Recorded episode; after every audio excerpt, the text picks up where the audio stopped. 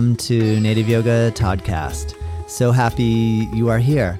My goal with this channel is to bring inspirational speakers to the mic in the field of yoga, massage, bodywork, and beyond. Follow us at Native Yoga and check us out at nativeyogacenter.com. All right, let's begin.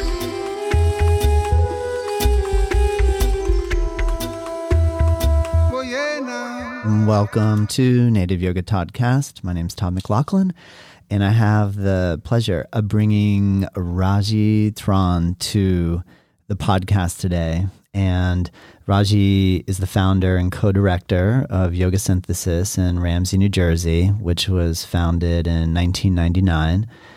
Please visit his website, yogasynthesis.com, and you can also check out his personal website, rajithron.com. Um, that's those links are in the thing that you're listening to, whether you're on YouTube watching or whether um, you're on a podcast listening platform such as Apple and or Spotify. If you can leave a review, thank you so much. It's greatly appreciated.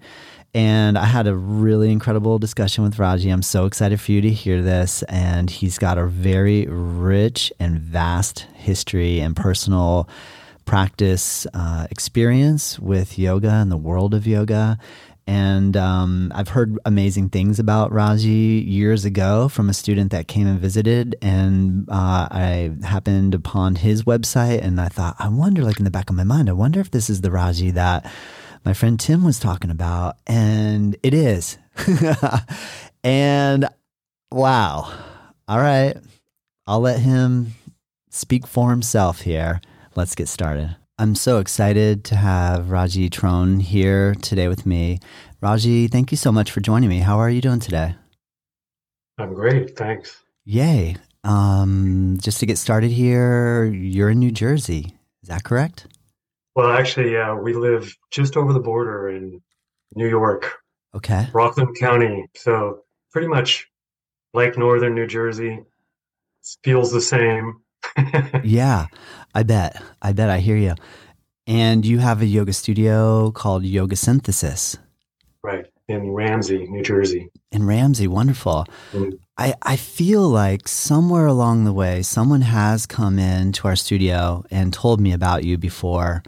Um, and I feel like I've, I've heard about you over the years. Uh, when I recently the way that I found your website actually was I'd purchased an, an anatomy coloring book by, I believe, oh, yeah. a, a, woman that may have practiced or taught for you at your studio.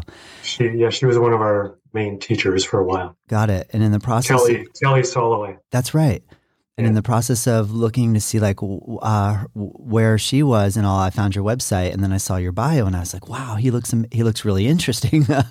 you have a really rich history of practice and teaching." So I'm excited to have this chance to ask you some questions about your yoga journey.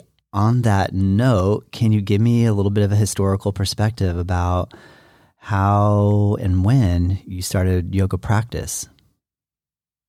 Well, I guess I should go back to I was born in India, in Chandigarh, and my father was a mathematics professor. He was teaching at the university in Punjab, which is in the north, northern India.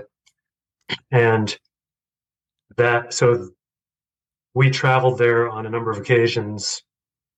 And the time I first learned yoga was when I turned 12, and we were living in Chandigarh at the time. Wow. And so then coming back to the United States, I kind of got into it and got really hooked. This is like mid 70s. Nice. That's the short answer. That's the short answer. That's good. that that paints a really cool picture. To imagine you in India at the age of 12, like what an incredible age. Like eyes are opening. Exactly. And then you find what type of yoga class teacher, yoga experience, what was that like? Well, in India, I studied with an old man who was actually in his 80s. He was a friend of our, our family. And he um, he passed away that year, and so it was what I would call classical hatha yoga, mm-hmm. and it was a very kind of intense time, as you might imagine, for me. Coming from Boulder, Colorado, where we lived, where I grew up, I went back to there. That's where my dad, had, you know, was teaching, was a professor. Got it. Yep. So, um, so basically, from the teaching that I got from my teacher there when I was I turned twelve. By the way, his name was Yoginder Paul, which is kind of wild. Yoginda Paul. Yoginder. Yoginda Paul. So he was he was a yogi named Yoginder. Yeah. yeah. And but uh, he was an older man, and yeah. he um, taught me just basic basic hatha yoga. Let's just say that's why I call it classical hatha yoga. Yep. Even though I know not everyone uses that terminology, I like to use that because you know when you have kind of the the standard form that you might see in India, mm-hmm. it's not Ashtanga, it's not Ashtanga Vinyasa anyway, and it's not Iyengar, and it's, not, it's just you go to any town, any village, you're going to find yoga that has a certain and the, the way it's kind of come to the modern world yep. modern yoga, modern India. It's what I to call classical hatha yoga.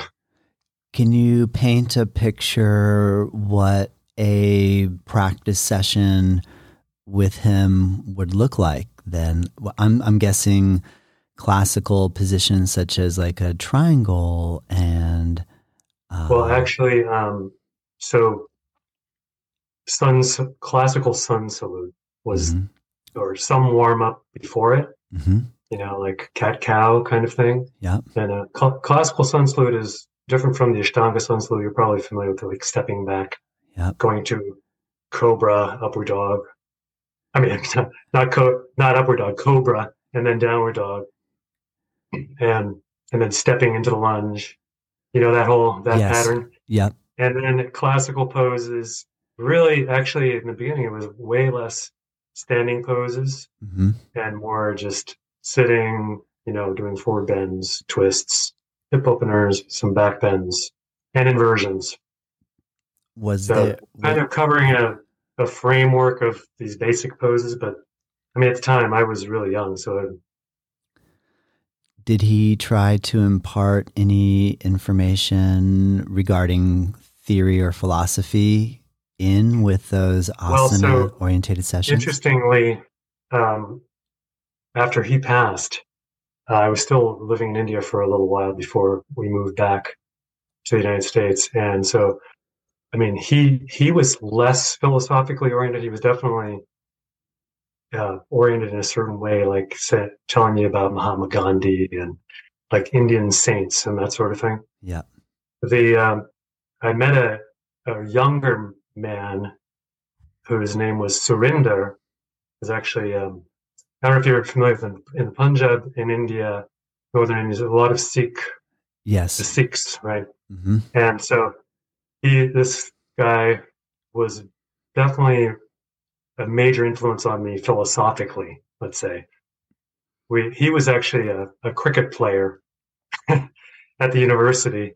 He was really into you know being in shape and um, he wasn't doing so much yoga per se, but he did all kinds of exercise. And, um, and we would sit and he would talk to me about basically reality, existence, and, you know, how, and, you know, being 12 years old is definitely was a shaking up transformational time for me because there I was having come from, you know, being in this very kind of what, what would you call it? Upper middle class kind of situation and yep. maybe middle class whatever you call it. Professorial yes. university university brat you know? Yep. Um, and going living in india and the first time i ever really saw poverty and you know living at a standard of living that was much lower than i was used to you know sleeping on cots with with a concrete floor yes. and yes. and just the whole the whole thing of seeing and you know i could look over the wall from where where we lived and you know there were shards of glass on the top of the wall right and on the other side was a slum Oh yeah. And I could see it from our balcony and I'd see these people like basically living right there. So for me, there was this whole interesting awakening on so many different levels, yes. you know, to really the, the blessings of, you know, and, you know, knowing that life can be hard yes. and that, you know, and it's like, how do we learn to relate personally and collectively to this this existence, this human existence. So that, there was a lot of conversation I was having with Surinder at the time, going, "What? Why is this happening? Why? Yeah. Why are people living like this? You know?" Yeah. So, did he have an answer Yes. for you? did he have a? a, a He- did he have any insight? he, yeah. um, yeah. he was really into he he personally had gone off to travel around India and he, he was like I think he was in his 20s and he, he said he left home he traveled around India and and that's why he was so kind of philosophically inclined Yeah. and he uh, was like yeah you know you you get out there and you see what's going on and it makes you realize certain things it's like being a wandering sadhu you know Yes. you go uh, and i think this is this is part of what yoga you know in a way the essence pointing to the essence of it is let go of all these outer trappings you know Yeah. and this holding on to to really almost anything at a certain point you know Yeah. it's like but i mean we we do love our creature comforts don't we but Yeah. but still it's uh definitely you know there's a certain pointing towards you know austerity or Mhm. asceticism Mhm. and for me at the time i was like well i don't know what are you what are you talking about you know uh, so then you know actually as i got further along i realized you know what what the implication was and even now i'm still still trying to you know integrate that it's and i don't know i'm not sure if i'm giving you the the nutshell of it very clearly but it's uh because it's it's really a lot of different aspects You are. Yeah. No, I think you're doing a great job. I can see what you mean. I, I'm trying to imagine myself being 12 or my daughter right now is nine, like ima- uh, imagining taking her and, and how her perspective would shift and change being raised in America and having an, an, an, India experience.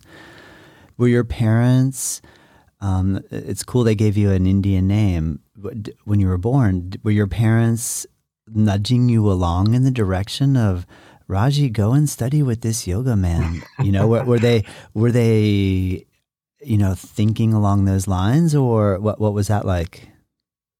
so my my parents um were quakers Interesting. Yeah. Anyway there's a lot of there's like so many different storylines of you know Okay. background Yeah. but Yeah. but Yeah. basically um so they you could say they didn't go to india because they were following a guru or Yeah. or that you know into a hindu thing like some they're like the generation before the 60s Got it. you know before the hippies Yep.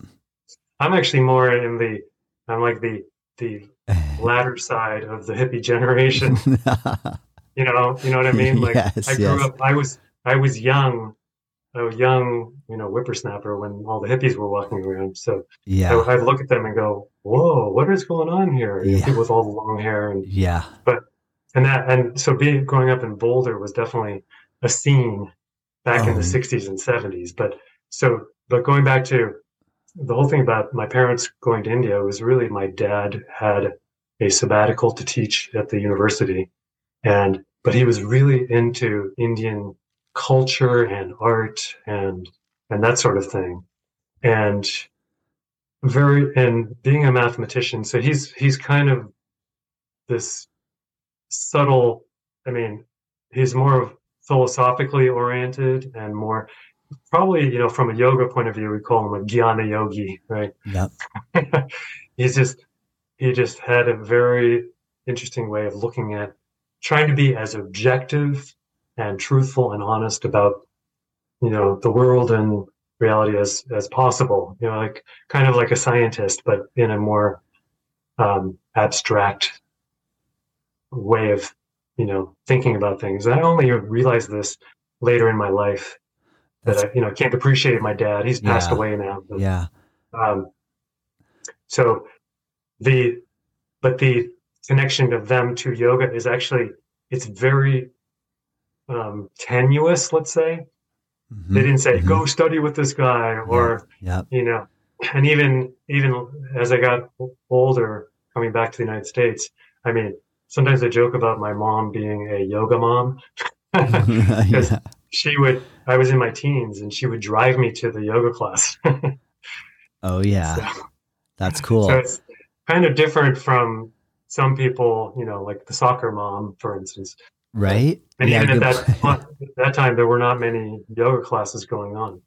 What was So- going on in Boulder and do you mind me asking, Raji, what year you were born? What year? Yeah.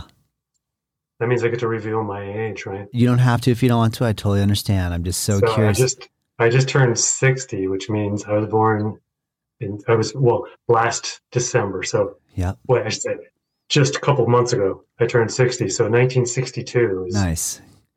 Yeah. Got it. Got it. So then that means So- when when you were in Boulder at age 12, coming back from India, we're talking 1974, somewhere around there. Four, So- seven, five, seven, six, yeah. Wow. I mean, I've, Um, I've I've heard so many amazing things about Boulder, and I've never been. And I, I guess with Oh. the with the Naropa University being there, and all the influence of the Tibetan culture, and That's And then- right when it was starting. is that when is it Yeah. Chogyam Trungpa? Chogyam Trungpa Yeah.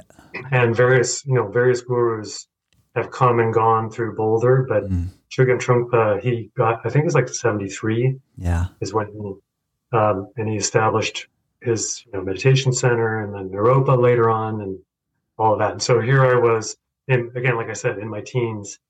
If, imagine Yeah. walking down the street, going to school, or coming home from school, and seeing a limousine pull up and roll. They're rolling out the red carpet for the guru, you know.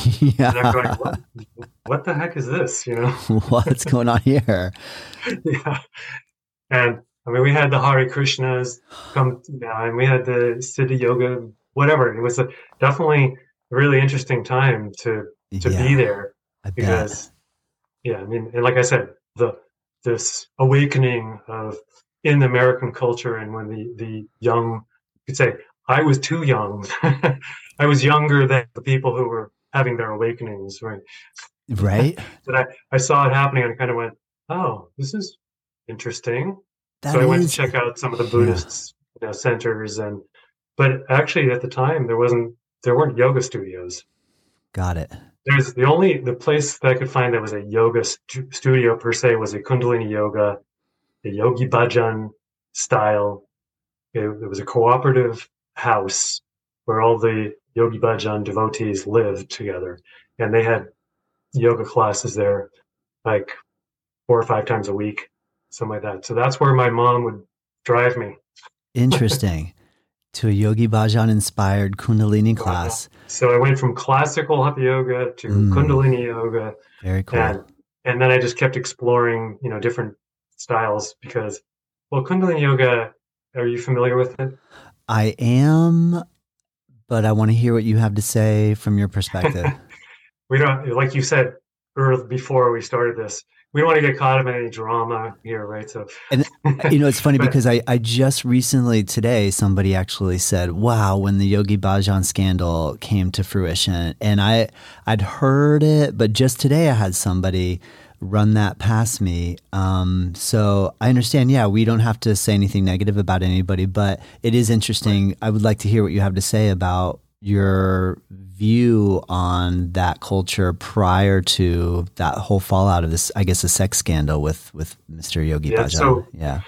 let me just preface it by saying I've come to a place where I really am outside of the box of any of these traditions. Okay. And pretty much, and you'll see when I answer this question. But basically, I have an intuitive kind of like meter for cult authoritarian trippiness. and I, I can't say, I mean, maybe it's just how I grew up, you know, and it's uh, like, like I said, my parents being Quakers. I don't know if you realize of all the religious traditions, spiritual traditions, you, I could just, I like to phrase this as a question sometimes for if I'm talking to somebody. Say, can you can you name one that's non-hierarchical? Mm. no. Not many, right? Yeah. The, the Quaker, the Society of Friends, as they call it, is as non-hierarchical of religious spiritual tradition as you might be able to find. Interesting. So, I, I didn't know that. So, so having grown up in that, it's really so. I think that's part of what happened is that I came to the yoga mm. schools and traditions, you know, these spiritual yoga traditions from that point of view, and going, well, why should I, this anybody be an authority over me in the sense of any spiritual connection, you know? And so, and even though someone may be very enlightened, more enlightened than, you know, I mean, this, this gets into an interesting question, right? Yeah. Like relative enlightenment. yeah. Who's more enlightened, you know? But, right. um, but so stepping into Kundalini yoga was like that. They're like, wow, these people are really getting into this. You know, they're wearing all the, you know, and I just thought these are these American people, and I didn't realize I just came from India, came back from India, and so having seen India and the Indian culture and the way that Hindus live, you know, and again from an outsider point of view, but as an American going there, going, wow, this is really wild, you know. Yeah. And then seeing then seeing Americans wanting to play out being, you know, more Indian is, yeah. was what what yeah. I looked at and it, and so it's actually it was an interesting reflection, a time of reflection for me. Yeah. Where I went is you know and and I'll just do a little fast forward. Since I was born in India, when I turned 21, I had a choice to become an Indian citizen, which is weird to think about too, because so it's like, do I take on the garb of do, do I become Indian? You know, mm. when I when I grew up really as an American, you know, and U.S. citizen, but then I had a choice, and I couldn't become dual. You can't become a dual citizen with India. You have to ah, choose, right? You have to make and a choice. So I made the choice to stay. So this is kind of emblematic, I guess you could say. You could say, like, I I chose, and even when it came to yoga, I just like I've seen yoga people get really into kind of trying on the garb of being very Hindu, and that just never really. I mean, I I should qualify and say, I think there are some amazing teachings that come out of Indian tradition. You know, Yes. And whether you want to call it Hindu or just Indian or Vedic or, you know, so, so I'm not negating that. I'm just acknowledging for myself that yes. I am actually an outsider yep. from, from that, you know, from, yep. I'm yep. not, so. That's yeah. cool. I appreciate you laying all that out though. I can feel that you have a deep respect for all like you said all these different traditions and elements that are coming out of the yoga tradition but at the same time having the really unique perspective that you had of being born there raised american being at the age too where i guess maybe if you were coming back from india or maybe your first yoga experience in india was when you were 21 and maybe you're having this sort of like seeking kind of perspective maybe you would have been more like i really want to be the India guy, then it's possible. And, it's quite possible. But it's yeah. cool to hear from that angle of like, well, I seen it, I saw it firsthand, up close and yeah. personal, from the mind of like a twelve year old experience. And so you come back to the states, you see people trying to all be wanna be like something different than what we are, because it just seems like it's got to well, be better. It's got to be better. So it's so it's interesting because in a way, I decided not to do it on the external level mm-hmm because you know, but but incorporate yoga into my life yeah, yeah. more as a practice and an internal thing. Yeah, you know. Yeah. So um, was that a hard? It was kind of interesting. Was that a hard decision to make when you were 21? Was that like was that did that take you six months to decide, or was it like a okay, I got this choice to make. I know exactly what I'm going to do. Like, was that a hard one to make? I think it was a natural kind of yeah. feeling of yeah. Yeah. being being here in this culture and not wanting to feel alienated and not wanting to i mean i guess maybe it's a a, a level of conformity that you know um, you know it's funny because even to the point where people almost automatically think i'm indian sometimes hmm hmm and but and having been born in india having an indian name it's it's almost like okay you're you're an indian like some of my best friends Yeah. would say, yeah. i thought i thought you were indian I thought you were dude." Indian all these years. Yeah. what do you mean you're what do you mean you're from Quaker America? Like what? Correct. yeah. so but basically but then you know i mean i guess it's kind of becomes this my secret you know Yeah, my that's cool. secret life That's cool. You know, I dig it. Yeah, yeah. like i go Yeah. i go to do my yoga practice in the morning i'm doing you know my breathing practices you know doing you know i'm experimenting with cold showers because you know i mean this is all becoming very popular these days mm, right right? but like in kundalini yoga they're really into you know waking up early and doing these breathing practices and cold showers that sort of thing now Wim Hof is making it you know Yeah. like, Trendy. very much more popular yes.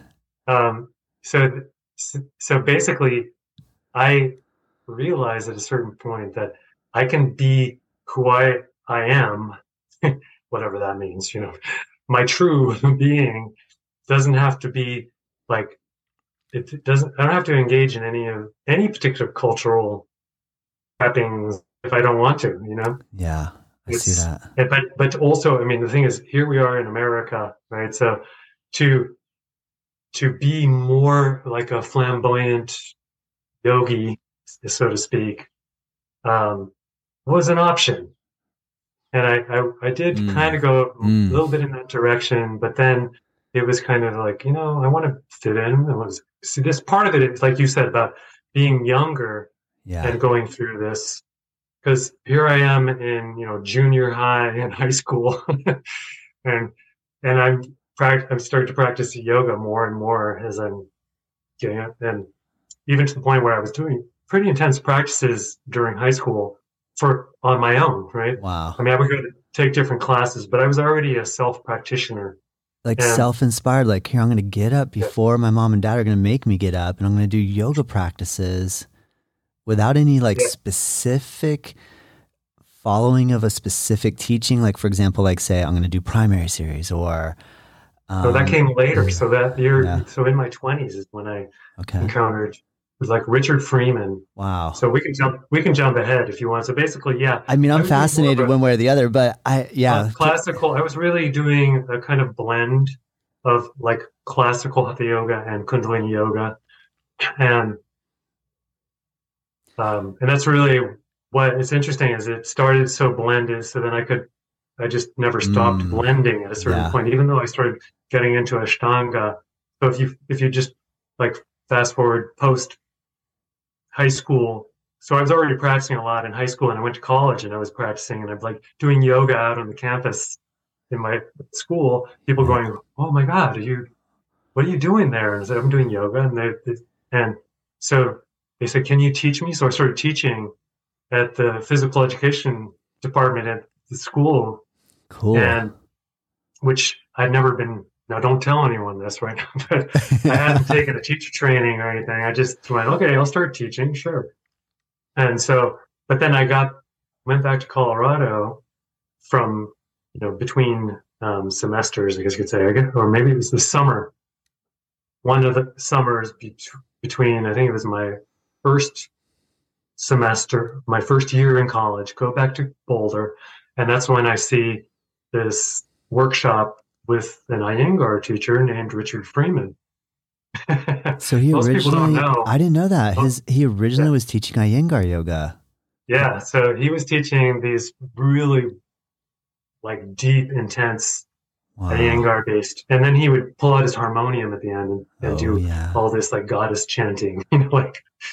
But um, was it? It was a pretty tripped out scene, you know. But Oh man. and, but to have Richard teaching Iyengar is actually also really different than your typical Iyengar teacher, because I don't know if you're familiar with Richard, but he he really has this like amazing out there. He's a he's a true yogi, you know. He's amazing. So, I had a chance to practice with him. He's so interesting. Yeah.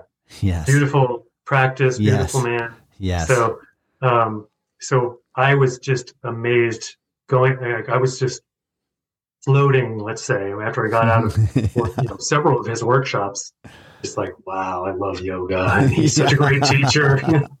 and just uh, so then I went back to school and came back and looked for him again. Like, where's this guy, Richard Freeman?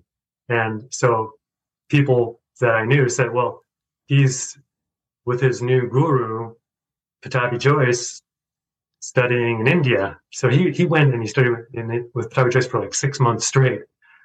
And and then he, you know, the classic story about Richard, which is, I mean, I hope, you know, he doesn't feel offended by me saying this. And there's no, I mean, this is like one of those, it's complimentary, which basically the first day he got there, he learned first series. The second day he learned second series, and the third day he did third series. so is that, and, that and that's a true about, is that a true story? Do you think? I, am pretty. That's the story I heard. in three days, first through third, in three days. Uh huh. And so Holy, it tells you something about it does. What Pattabhi Jois was doing at the time because he had less students and he wasn't nearly as he wasn't holding back. And it tells you something about Richard. So Richard could just do everything. He could actually keep up. Yeah. He just like, oh, do this. Okay. Do this. Okay. that is amazing. That is a good story. I, I didn't hear, I haven't heard that one yet. All right. So, yeah. And All so right. that, that was my, so then Richard comes back from India and I started studying Ashtanga with him. And that's when. Did, did he remember you? Did he remember, what? did he remember you from your Iyengar classes with him? I, you know what? It's interesting. I think he might have, but uh-huh. And I'll tell you my first experience walking into the Ashtanga studio. Okay. He had, which is the yoga workshop. And he had just recently opened it, like when I got back from being in school. And so I go in and he he's doing Mysore, right? And so he says, Oh, just follow Annie. So I don't know if you know Annie, I don't remember what her last name is right now, but um, Annie is pretty well known Ashtanga teacher. Annie Pace? Yeah, yeah, Annie Pace. Yep. So uh, she was Annie's. She had a different last name at Got that it. time. Got it. And um, so I walk in, and she's doing second series, and I had never done Ashtanga before. And he said, "Well, just follow her." and I'm like, "Okay, a salute. Oh my god, what the heck?" And I had never done jumping sun salutes like that before. oh yeah. So, just jump in on second. Why not? Maybe there's brilliance behind that. Maybe uh, it just it, it was one of those moments is. where yeah. I it was like, oh my god, this is what yoga can be like. Wow. Wow. wow. So yes. So I I really I basically fell in love with Ashtanga and because it's it's like it had everything that I had been looking for, mm-hmm. along with having Richard as a teacher, because because he's always weaving in this deeper aspect, you know, yes. what, they, what he would refer to as the inner form, right? Yep.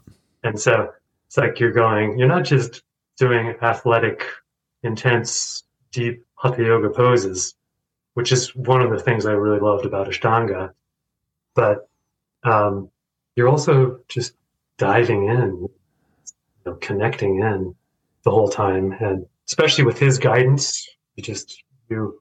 That's what he wants you to do. And yeah, yeah. So, um, so yeah, Ashtanga was a real major, I guess you could say, turning point because I was already a pretty disciplined practitioner, but then it gave me this, as you know, right? So this feeling of, oh, I can just do this vinyasa practice, you know, and let and have it help me to progress. Because, you know, this is one of the questions I ask, you know, it's like which style, if you were to pick a style that is going to really help you progress, physically, like become a real adept or adept, however you want to say that, you know, um, physically speaking, you know, you go, well, you know, Kundalini is not doing it. They, they're going to give you a lot of energy work, right? But, and in yoga, restorative yoga, Iyengar, well, yeah, but the question is, how do you progress?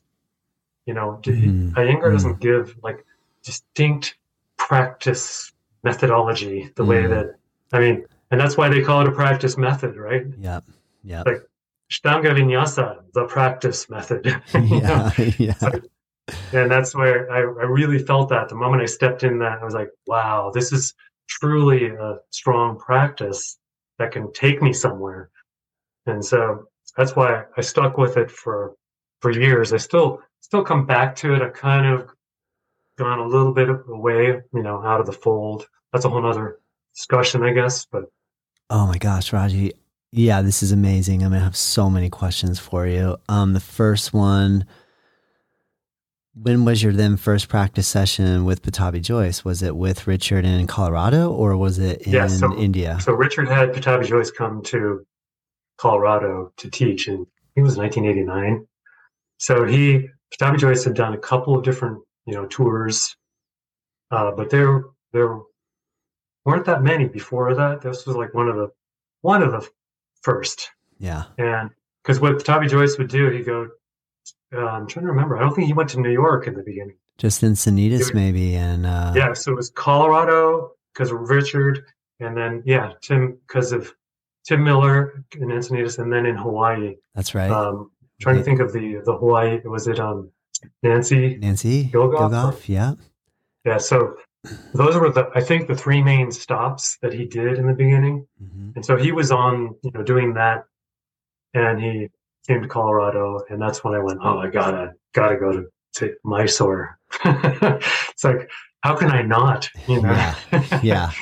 So you already have India uh, experience, so it's not like it's this crazy new cultural thing that you won't know how to navigate. Like you have a little, you got some chops there. You've yeah, had I mean, great teacher still, here in Colorado. You're practicing with Richard yeah. Freeman, so you're getting like maybe even a better experience just practicing there than anywhere else. Um, so then I'm curious, what was your thoughts, feelings, and vibe on your first Mysore session? in in India. In India, yeah. Oh yeah. So um, uh, so well, I'll I'll just tell you what. So I had traveled through Europe on the way to India. Wow. And I was trying to like stay in shape, so I'm like doing my routine in the morning and at night before I go to sleep. Because I I actually traveled kind of like almost a month on my way, and so when I get there, so I, I had been in Germany and I thought, oh, I got to bring something along. So I, I brought, because, you know, when you come to the, the yoga shala, you know, I don't know if people do this anymore, but I, I felt like we had, I had sent a letter to Pattabhi Jois saying, hi, I study with Richard and I'd love to come and study with you. And I never heard anything back. Yeah, yeah. and then Which they I, said, well, just, you know, you just go, it's going to be fine. You know, so, and so I go and I, I, I had a little like interesting like Mayan, like silver Mayan calendar pendant that I got. I don't know why I even thought this would be cool, but and then I got some German chocolates, and I bring them and I go to knock on the door. I, I say, and he he come. Well, actually, I think it was his wife, Amaji, right? Uh-huh. That answered the door, and I say, "Hi, I'm here to study with Guruji," right? And and then she goes, "Oh, um, you know, I, I, don't know what she, she would call him, but so he comes to the door and he's like wearing his just you know the the typical like he's wearing his dhoti like a wrap and a, and a whatever shirt. Yeah. Um. Uh. So basically, he comes and goes, you know, like what do you want kind of thing. and so, oh, Guruji, I'm here to study with you. I'm, I'm a student of Richard Richard, and he goes, "Oh, Richard, oh yeah," and I said, "Here, these are for you," and he's like, "Oh, thank you." Oh, you know, he, you know, you know, his his English was not great. Yeah. So I said, yeah. um, "So can I can I practice?" And he goes, "Oh yes, practice." And so come come at four thirty tomorrow. yeah. Like four thirty a.m. or something. I, I actually forget. I think it was maybe a little later than that because the the Indian students this is what this is when he had the little studio in the back of his house. So in La- uh, Lakshmi Puram? Was it Lakshmi Puram or is that Lakshmi Puram? Yeah, yeah, 1990, uh, and so yeah, it's it's hard to even dredge up all the memories right now. But basically, Yeah. I lived in a well. At first, I lived in a, a hotel, and then I moved into a, a house that was being rented by a bunch of Ashtanga students. Yeah. And um, so basically, I get up, got up, and my first day, you, you were asking that question. So basically, that's kind of, uh, I guess I would say it was exhilarating, exciting, intimidating, and all that all at once. Yeah. You know, Yeah. uh, I come, I show up at the door, you know, and looking in, and I couldn't quite get into into the studio yet because it was full with people. So then you wait outside the door, and and then you know someone moves to the finishing room, which was upstairs, and so then then you you, you get your spot, and so basically you just get to do. So my thing with Tabi Joyce at that time was, I said, Guruji, I've I haven't practiced in a while, and so and I, I was doing first series with Richard Freeman, but um, if it's okay with you, maybe I'll just do half first series, and you know just get myself going. And he's like, oh, no problem, you know. Mhm. And so that's you know usually that means going up to Navasana, right? Yeah. So Yeah. and then so basically it went and and he also pretty much stayed hands off for several weeks i was there from august to um I left in february so Wow. i was there for a while too Yeah. and um, so it basically went through getting all of first series and the, all of second series in the time that i was there Nice. and so yeah it was it was intense. wild. That's that's being in that room Yeah. you know you just you hear him shouting out every now and then he's working the room it's just sweaty and you hear ujjayi breath just like mm, you know and it was intense it was it was Yeah. great Yeah. i loved it Yeah. it was per- it was the perfect thing for what i you know for where i was i i, I would say that i went from being fairly adept to being much more adept Yeah. in, in four months you know just like That's amazing. you know, things like where he he would come up and do adjustments and i know he's gotten a bad rap sometimes for some of the adjustments and i'll just say you know right here whoever gets to watch this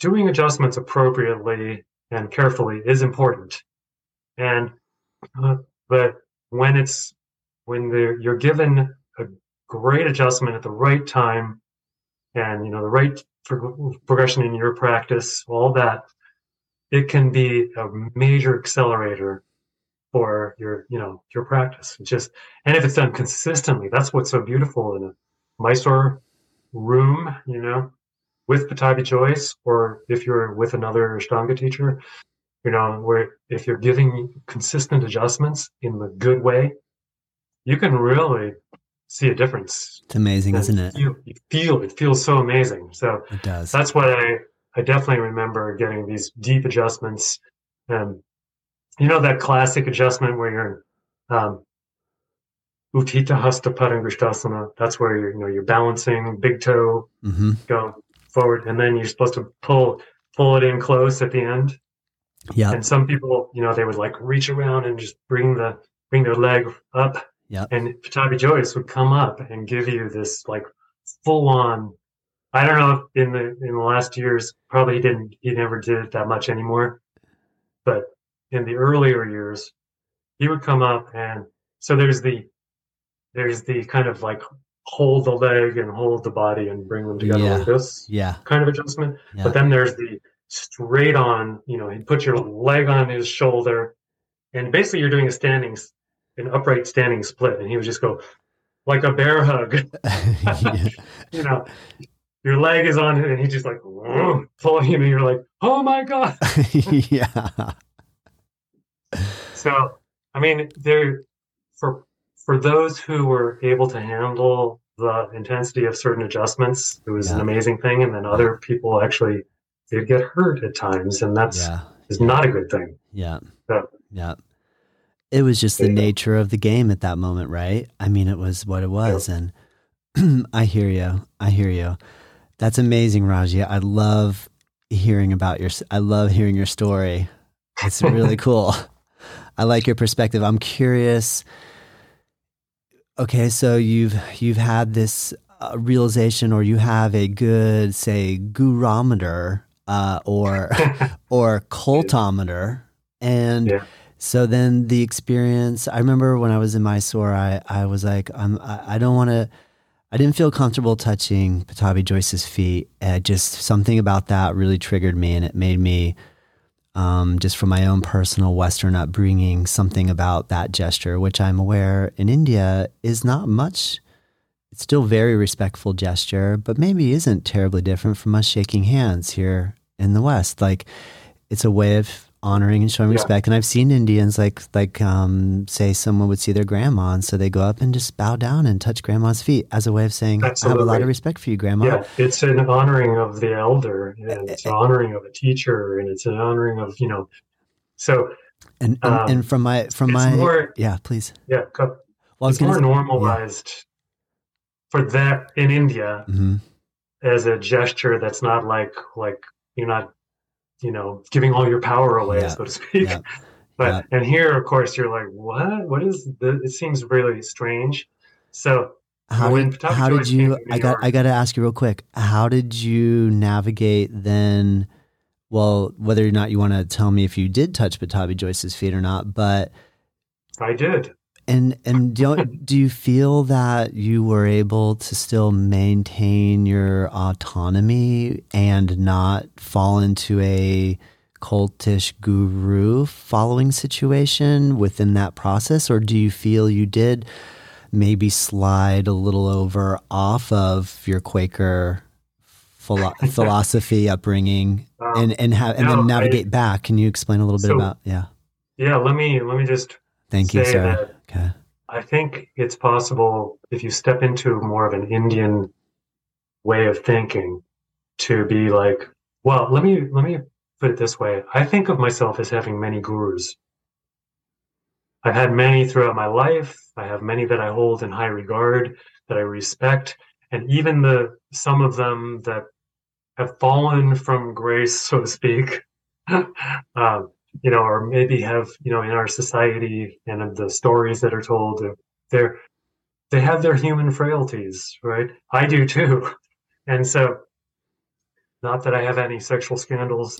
But, You're like, wait a minute. But just to be clear, I actually do have an, a high level of honor, but I get it. I get yeah, it. Yeah. But basically, I mean, I, I see these gurus, these collective gurus that I have, and actually, I, I think of it as going back even. So you know, they they talk about parampara, you know, the the lineage of gurus. Well, I really think this is a thing. This is really, I mean, for humanity in general, we have all these great wise souls and teachers that have, you know, passed knowledge and techniques and practices down and and in a way they're just transmitters right and so yeah they're they're human humans and they have their human frailties and they lived in a particular culture where maybe they were very patriarchal or abusive even right and, Yeah. and we have that in our past too Yeah. but um but so but then the question is can you filter out like the wise teachings and acknowledge the guru the the relevant enlightenment teachings and maybe not necessarily i'm not bowing down to pattabhi jois himself you know Understood. because I mean he's just a human, or Iyengar, even though I respect Iyengar immensely, and I know he also had his issues, you know, but or all these other gurus like these Buddhist. Speaking of you know growing up in Boulder and seeing the whole rolling out of the carpet for Chogyam Trungpa, and just going, wow, this guy is really high on his pedestal, you know. Yeah. And Yeah. I'm like, I don't really understand that. Yeah. And I'm not going to bow down to him, but I will acknowledge that he had some pretty amazing teachings Yeah. that he was transmitting. You know, they're not, and they they go beyond him. That's the beauty of that's the beauty of yoga teachings. Yeah. And so, um, Ashtanga as a form goes beyond Pattabhi Jois too, right? Yes. And yeah. all these dynamic Kundalini forms, the intense, you know, movement and breathing, they go beyond Yogi Bhajan. They go back, you know. So so it's really I like to think more in terms of a collective and a transmission of yeah. you know. So it's it it makes it easier for me to because I'm not gonna bow down to really anyone in not in that way. But to touch someone's feet to me doesn't mean that I'm giving away my power and my authority, and I'm not saying I'm going to do anything you tell me. yes.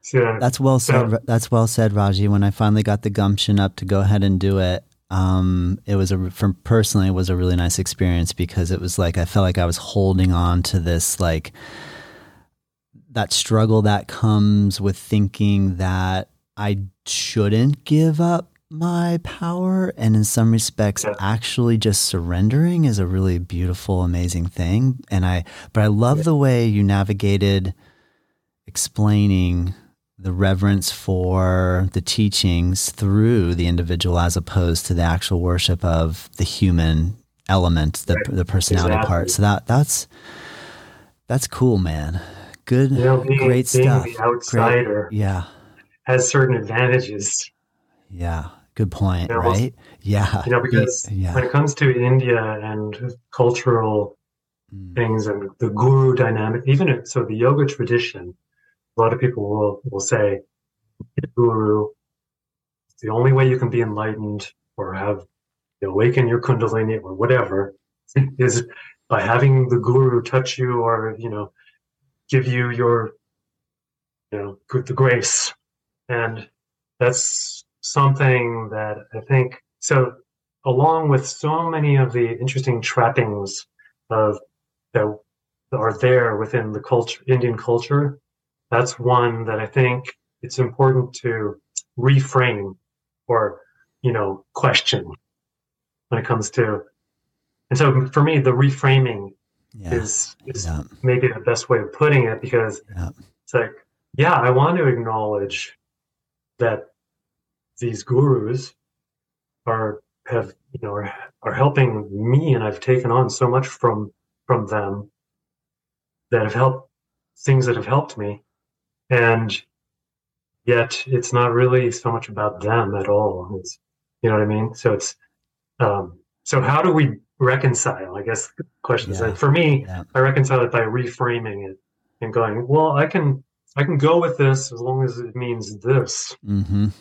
Yeah. and it doesn't mean, you know, um, whatever you might think is like you have to devote your life and all your belongings and you know it's this is where where the whole guru trip gets really wild you know and, you know all the stories about like Rajneesh and whoever else I bet you yeah it's a, it's a long list right do you feel like in I don't know if this was just me, but I remember round about, I want to say like somewhere between 2020 and 2022, in with all of the elements that were going on in terms of our own popular culture here in America and the global element of a pandemic, mm. it seemed like there was this like another guru was coming out with a scandal, another guru scandal situation, another uh, like, and then coming across from the meditation world, from the Tibetan Buddhist world, from the all these different like it was like a reckoning, all like a storm of reckoning. Uh, did you get a feeling for that too, or uh, because you've been you have a longer, you have an incredible long term perspective, at least I think from what I'm hearing. I'm I'm really digging this. Uh, you know. Or have you have you has this been something you've been watching consistently uh, all along, yeah, or do you feel like there was a big storm all of a sudden? what what is your take? Yeah, yeah, I got a call from Richard during during COVID. Um, it's actually the last time I spoke to him personally, talking about dynamics around what was going on in yeah. the Ashtanga world yeah. with Tabby Joyce, and you know that that that's kind of a more minor storm, I guess maybe compared to, I mean, the, the Yogi Bhajan thing has really blown up. And yeah, it's, it's, I think the reckoning is good. I mean, you know, yeah. so it's, it's just a matter of how we, because it just shows us where where certain parameters of what of appropriateness it you know are Yeah. it's like now you know you know it, don't give up your power. Like i mean the bikram thing is you know it's, it's i didn't let me just put it this way. I didn't really know the depth or the you know how crazy some of these things were you know and so it's kind of like oh well it's it's actually good to know and to you know be clear. So like when i had this conversation with richard i went to our website our studio website and just said i just want to be clear you know we do not condone any you know. It's like and i think richard did the same thing.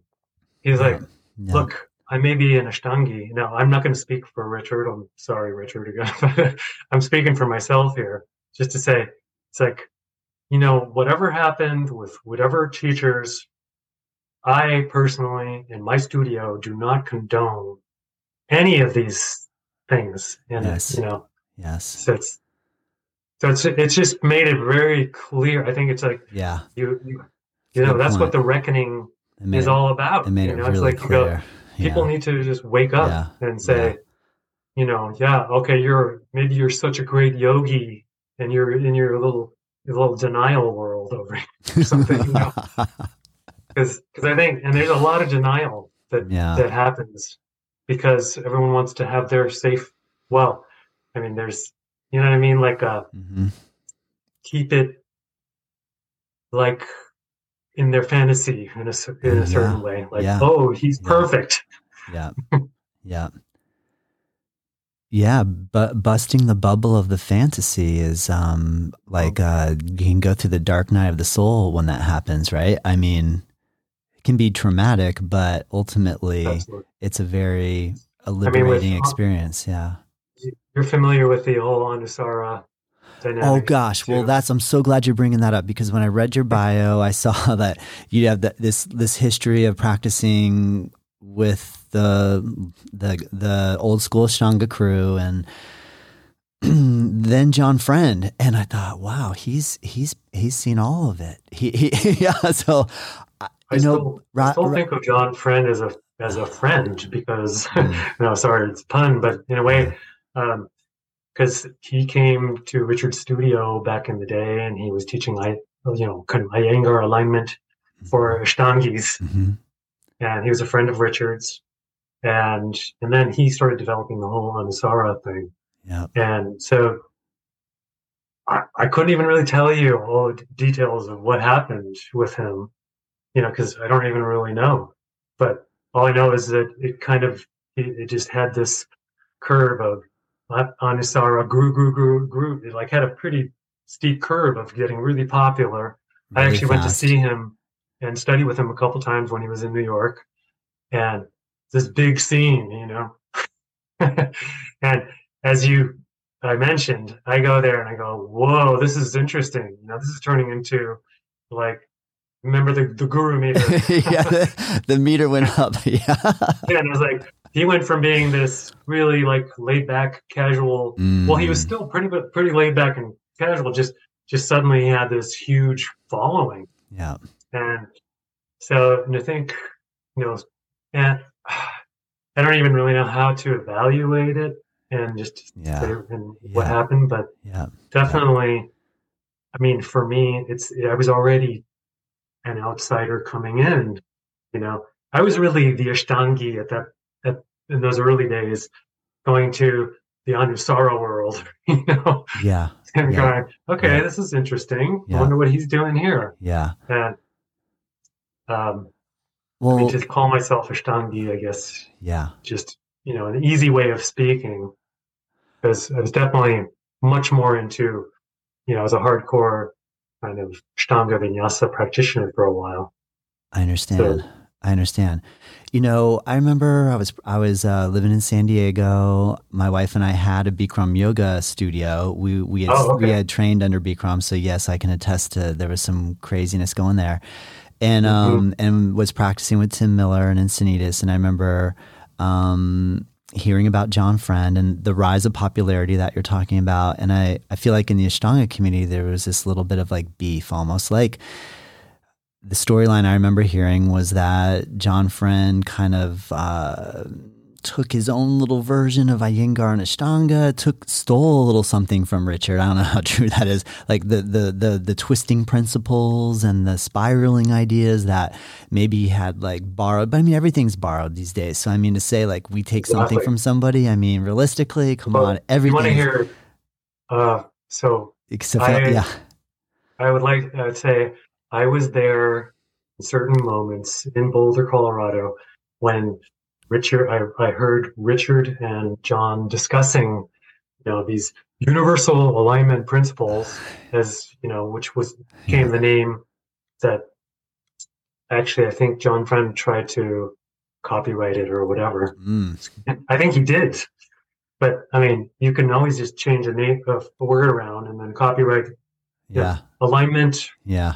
X or alignment B, and then it's yeah. your copyright. But yeah. but basically what both of them had studied with Iyengar, right?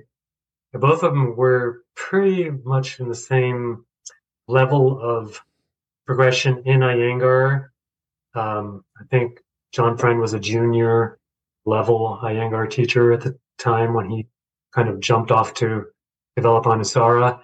Richard, I'm not sure if he ever what level he became, but I know he was in Iyengar for about 10 years. And so but he, you know, became the Ashtangi that he is. And so then basically John Friend comes and we're sitting over lunch, you know, like we, he, John Friend would teach a workshop and then the teachers from the studio, I was teaching there at the time, we would go and have lunch together and all this discussion around, you know, like universal alignment and so on. So really, in a way, the discussions between Richard and um, John became the basis for a lot of what Anusara. Now, there is a slight difference in perspective that I noticed and have noticed over time is that with John Friend's way of talking about the principles is that they have a certain progression. You know, he goes like the five. You know, I've I've memorized them in case if you ever want to know.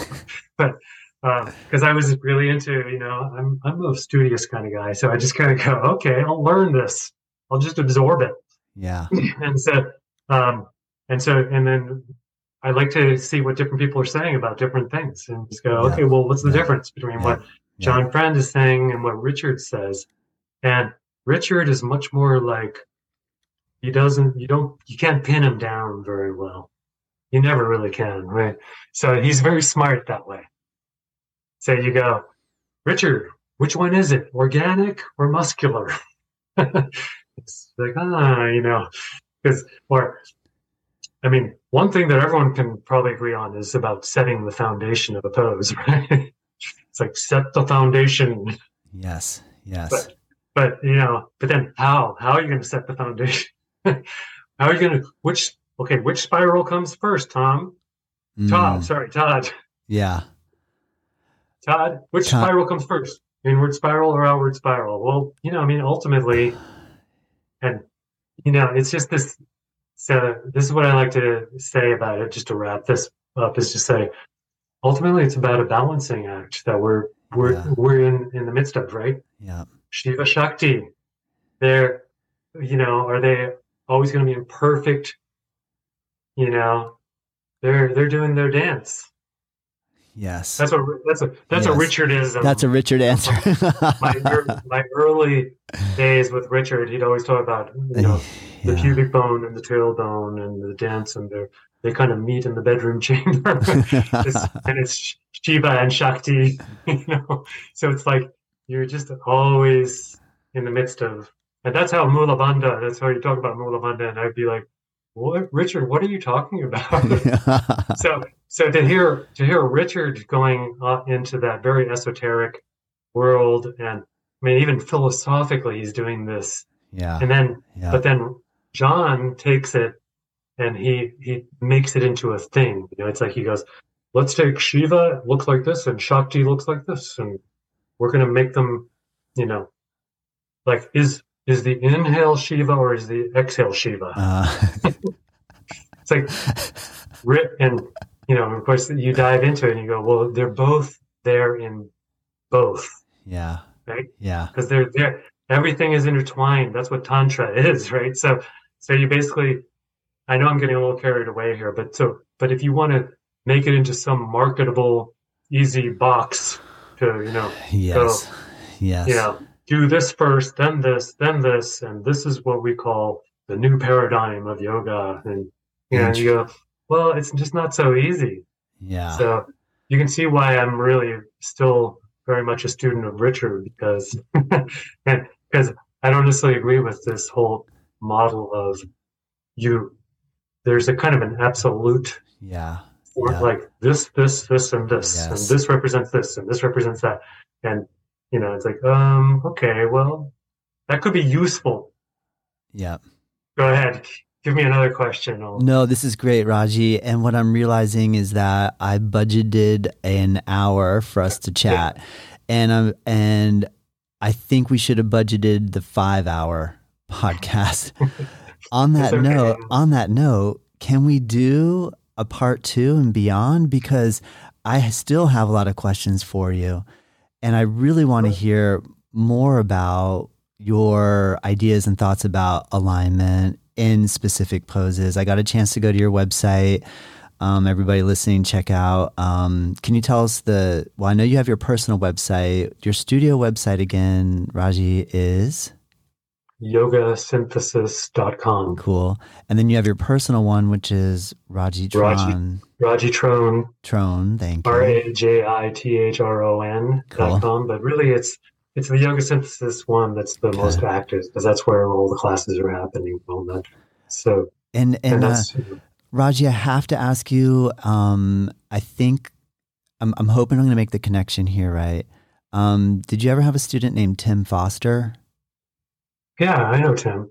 That's how I know you, because Tim comes practice here, and he used to rave about you. He had said so many Really? great things about you. Yeah, So he um he lives in Montclair, right? yeah, yep, Uh, yeah. yeah. yep. And that's where I so first when I heard, that's when I first heard about. it. He goes, I practiced with this guy named Raji. He's amazing. He has this amazing history with yoga, and um, and so as we were as you were talking, I'm like, it, it dawned on me. That's that's where I initially had heard about you. Um, yeah, that's so cool, man. Well, I I so well first, Can thank can I you. give a plug Please. for my book? Yeah, you can. Yeah, keep. Let's keep going. I, Okay. I want to. I want to Mastering. Vinyasa Yoga. Wait, keep it up. Keep it up. I want to see the. Co- I gotta put my glasses on so I can see the cover more properly. Mastering yeah, dude. Vinyasa Yoga. Nice. Can you lift it a little higher so I can see what it says on the bottom? The Uh, will you read it to me? The uh, it says Yoga Synthesis Guide to Dynamic Sequencing with hundreds of photos and instructions. nice, Raji. Dude, I didn't know you had that book. That looks amazing. And then All right. also I have this breathing book which is called One Breath. Nice. Cool, man. They're all they're both available all on right. Amazon, of course. All right. I'm going to make a purchase as a, a way of saying thank you, as one simple gesture to say thank you for for um, joining me here. And I hopefully you'll be open to me sending you another invite because I do have more questions, Yeah. Raji. And I really enjoyed hearing your stories, and I love the way that you're balanced in your outlook on this, coming at it from an angle of like, let's be honest and real here. Mhm. Yeah, man. This is refreshing and I really enjoyed this. So, Thanks for reaching out. yeah, man. Thank Hope it's all going well down there. Maybe Thank come you. down for a visit sometime. I'd That love would- to be in Florida when it's so cold up here. that would be incredible. I'd love to host you for a workshop and if you could come down like this time of year, Jan or Feb, when this is when the weather is like glorious and and I'm really thankful to have the connection. I love hearing about somebody and and finally here I get a chance to to meet you. So um Yeah. this has Well, been a, this has been a real honor and a real treat. Um, I will I will reach out to you and um, thank you. Thank you. Take care. Namaste, Raji. Thank you.